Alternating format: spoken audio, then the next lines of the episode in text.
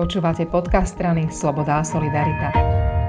Hlavným vyjednávačom alebo takým rokovacím človekom za Sasku o novom programovom vyhlásení vlády bol tým líder pre program SAS a europoslanec Eugen Jurzica. Strana využila, pán Jurzica, to, že ste nie v Bruseli, ale že v Európarlamente fungujete na diaľku a ste na Slovensku. A tak ste strávili v posledných týždňoch hodiny, hodiny rokovaním o tom, ako to nové programové vyhlásenie bude vyzerať. Pôvodne to malo byť tak, že mali vypadnúť len veci, ktoré už tá vláda za ten rok stihla a malo byť doplnených zo pár malých vecí, drobností, tak aby dohoda o tom programovom vyhlásení prišla pomerne rýchlo. Ako to dopadlo? V zásade to dopadlo takto, to znamená, vyškrtli sa tie veci, ktoré určite boli zrealizované, pričom e, za zrealizované sa považovali tie, ktoré boli napríklad presadené do legislatívy, ale už aj implementované. To napríklad bola požiadavka nášho Alina Baranika, ktorú mi napísal a takto aj potom prešla do tých pravidiel. A z ďalších vecí sa iba drobné formulačné zmeny robili, čiže e, nejaké veľké plány nové e, v programovom vyhlásení nie sú. A ja si myslím, že to je dobré, že tie veľké plány majú prejsť e, v kľude, keď, keď si ministri jednotliví pripravia zmeny, prerokujú s koaličnými partnermi, prejde to medzirezortným pripomienkovým konaním, prejde to vládou, Národnou radou, e, diskusiou na verejnosti a vtedy môže prejsť takáto zmena. E, keby sme ich tam teraz dávali mnoho, e, tak by to mohlo spôsobiť problémy. Navyše si myslím, že tie, tie korene reštrukturalizácie vlády alebo príčiny, oni neboli primárne spojené so, s, s chybami pôvodnom programovom vyhlásení vlády, takže ho nebolo treba fundamentálne zmeniť. Zmenili sa teda tie veci, ktoré už dozreli, boli naozaj zrealizované.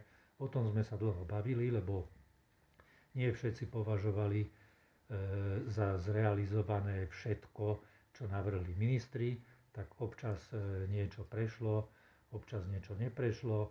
Okrem toho sa každý partner snažil niektorú z tých väčších vecí nejakým spôsobom e, slušne presadiť. Všetci sme cítili, že, že to proste nejde, ani nakoniec žiadna väčšia vec neprešla.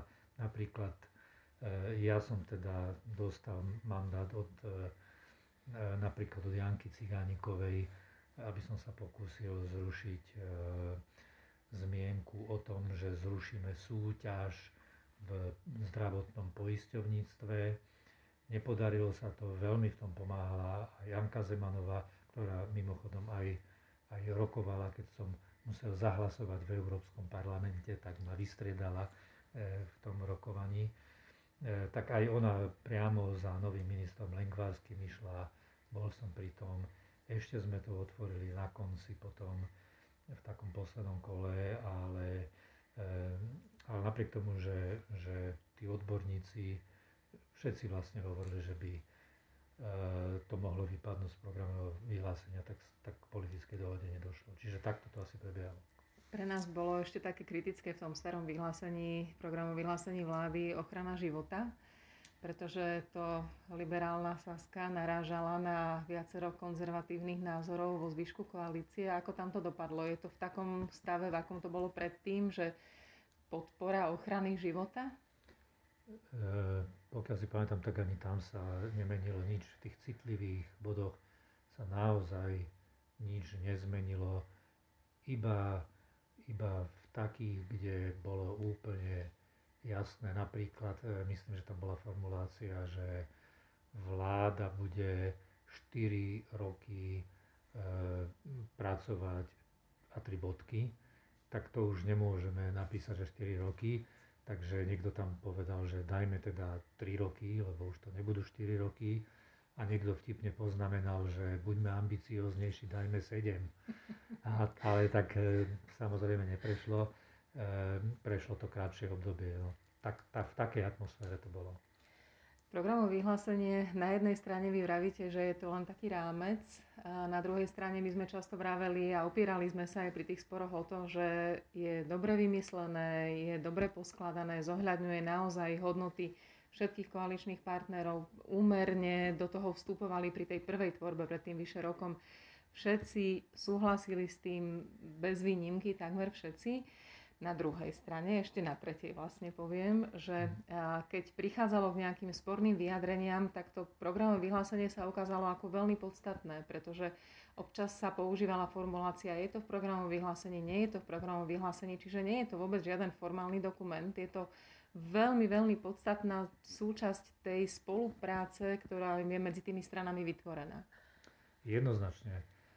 Politicky je to rozhodujúci dokument a, a to je dôležité. Nejde už do tej odbornej roviny, ale politicky sú tam kľúčové zásady, kľúčové programové princípy a ciele definované. Čiže, čiže jasné, že má veľký význam.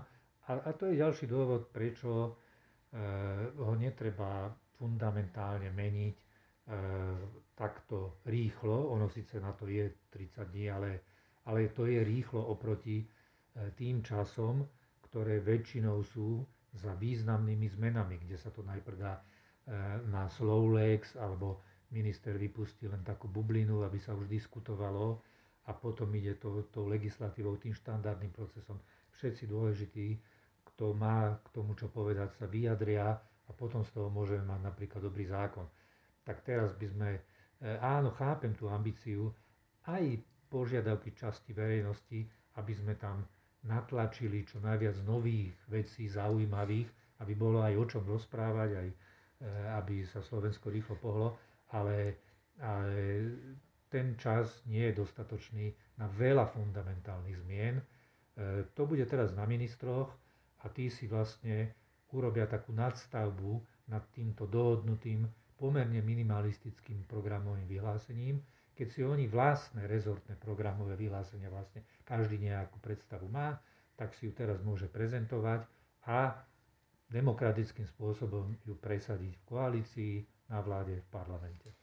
Ešte sa úplne nakoniec opýtam, ja keď som videla, koľko vám chodilo pripomienok, to boli celé strany pripomienok, veľmi rôznych, a to chce asi hrozne veľa odhodlania, sedieť, prehrabávať sa, hľadať tie odseky, hľadať tie zmeny, doplňať, vypúšťať, rokovať.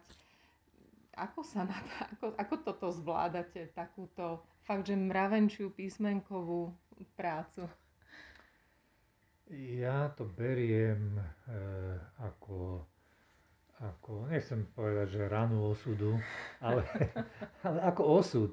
Ako osud. Ja, ja musím povedať, že e, mňa verejná diskusia a verejná politika vždy priťahovali dávno predtým, než som vstúpil do politiky, e, fascinuje ma, e, ako veľmi sa dá spoločnosť zmeniť k lepšiemu, keď, keď sa všetko podarí. E, stále ma to baví a k tomu, k tomu bohužiaľ patria aj takéto, tá, niekedy tá mravenčia práca, ktorá je, nie je atraktívna, ale, aj, ale bez, nej, bez nej sa to proste nedá, bez toho, aby E, som prečítal množstvo pripomienok od našich napríklad poslancov, ako boli Cmorejové, Baránikové, Zemanovej alebo Halgašovej a ďalšie ďalší poslali. E, takže to som si musel prečítať a tam, tam boli zaujímavé veci a mňa to obohatilo, obohatilo čiže e, bez toho tú prácu, ktorú robím, by som nemohol robiť.